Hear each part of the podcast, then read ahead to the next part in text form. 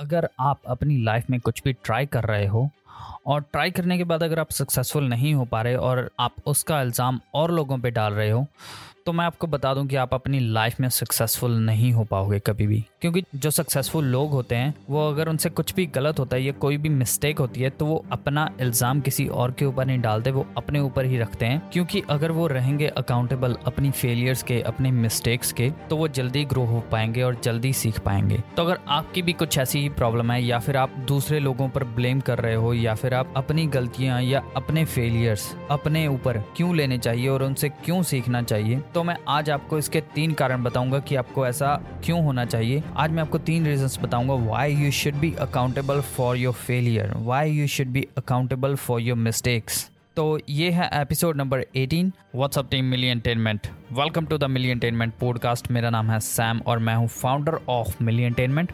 अगर आप इस पॉडकास्ट पे नए हैं, make sure you hit that subscribe button, because हम अपने इस पॉडकास्ट पे एवरी वीक न्यू एपिसोड लेके आते हैं जो बेसिकली होते हैं एंटरप्रेन्योरियल मोटिवेशन से रिलेटेड। आप जैसे ही कुछ यंग एंड इमर्जिंग एंटरप्रेन्योर्स होते हैं जो मुझसे क्वेश्चन पूछते हैं मोटिवेशन से रिलेटेड, और मैं उन क्वेश्चन के आंसर करता हूँ अपने इस पॉडकास्ट पे। हम इंस्टाग्राम पे भी हैं मिलियन एंटरटेनमेंट के नाम से, हमारा एक फेसबुक ग्रुप भी है मिलियन एंटरटेनमेंट क्लब, आप वो भी जाके ज्वाइन कर सकते हैं। और आप मुझे रीच आउट भी कर सकते हैं info at the rate million entertainment dot com.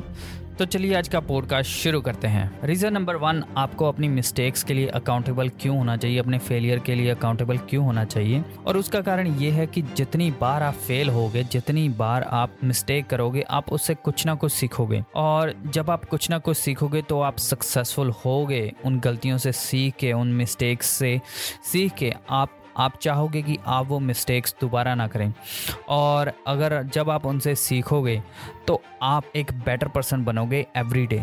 तो जब आप अपनी गलतियों से सीखने लग जाओगे, अपनी अपने फेलियर के लिए खुद ही अकाउंटेबल होगे, then you will also become a better person. अगर आप अपनी गलतियों से नहीं सीखोगे और अगर आप अपने फेलियर को एक्सेप्ट नहीं करोगे, अगर आप अपने आप को अकाउंटेबल नहीं ठहराओगे, then you will definitely fail और आप एक लूज़र बन जाओ and you will be never able to win. तो इसीलिए always hold yourself accountable for your mistakes or for your failure, okay। और दूसरा कारण ये है कि why you should hold accountable yourself for your failure, because दूसरों पर इल्ज़ाम डालने वाले, दूसरों बुरा बोलने वाले या दूसरों को हमेशा दूसरों में गलतियाँ निकालने वाले वो लोग कभी भी सक्सेसफुल नहीं होते। क्योंकि जो सक्सेसफुल लोग होते हैं वो हमेशा अपने आप में सबसे पहले मिस्टेक देखते हैं, वो सिर्फ अपने आप में सबसे पहले कमियां देखते हैं। वो ये सोचते हैं कि मुझ में क्या कमी है या मैंने ऐसा क्या गलत किया जिससे मैं फेल हो गया या मेरे से ये मिस्टेक हो गई, बजाय कि वो किसी और को ब्लेम करने से।